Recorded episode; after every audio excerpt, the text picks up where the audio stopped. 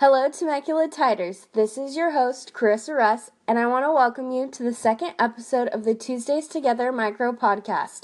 Today, we are introducing you to Justin Kritz, who will be talking about starting a new creative venture while running his photography business and what that adventure has entailed. Again, these will be short and sweet, so close that inbox tab and take a five minute break with us today. Hey, Justin. Hey, thanks so much for having me. Of course. So today I'm going to just jump right in and ask you a question that cool. everyone is kind of dying to hear. So, since the announcement of your new album, can you talk about your new music project and what starting another creative venture has looked like for you? Yes. Um, so, my band, Hyrith, um, that I have with my girlfriend, just came out with uh, our first album called Hideaway. Um, and it's it's funny that you say like how is it starting this new creative venture because um, I feel like uh, music has always just been like my one creative venture, um, and photography was kind of my second. Um, and that's just because you know this industry or the music industry is very cutthroat and kind of difficult to get into. Um, and we had tried so many times before, um, and the timing just wasn't right. Um, but we've always been okay with the fact that like eh, this might not be our career, um, but we just love music so much that we don't care if we make money. We just want to like make music. Um, so it wasn't until like um, about two years ago we you know we were making YouTube videos just trying to get people to hear it, um, and we kind of got discovered by this other YouTuber, um, and he wanted us to play at his EP release party. and after that, we he asked me to write on his um, his full length album, uh, and then you know in that process I met his um, his producer, and then we became friends, and then he wanted to make an album for us.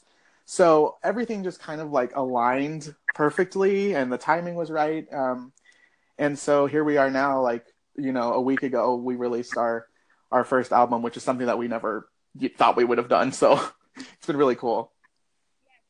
Yes, it is so crazy to me because, like I've told you before, I started listening to the album when you posted the link the mm-hmm. first day, and it drops in my Spotify with, you know, a mix of stations that I think I like.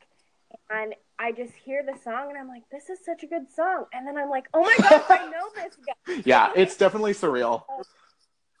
yeah, I bet. So that's crazy that it took such a long time to do and that you do this with your significant mm-hmm. other and it's something that you guys bond over and just going over your social media briefly before we hopped on this call is what I noticed is she plays the drums and you and plays the mm-hmm. piano and you sing, right? Is yeah. correct? Like how does that dynamic work? Yeah, so I mean I play guitar and then she she's mainly a drummer. Um and she's like crazy. She's amazing. And then she also like dabbles in like other instruments and um, so it's it's cool kind of collaborating and, and writing because we kind of have different styles and it's it, you know the songs on the album are kind of like a, a new fresh in, in, our opinion sound. Um, so it's really cool just kind of like building building off of our two styles and um, coming up with something that's cohesive.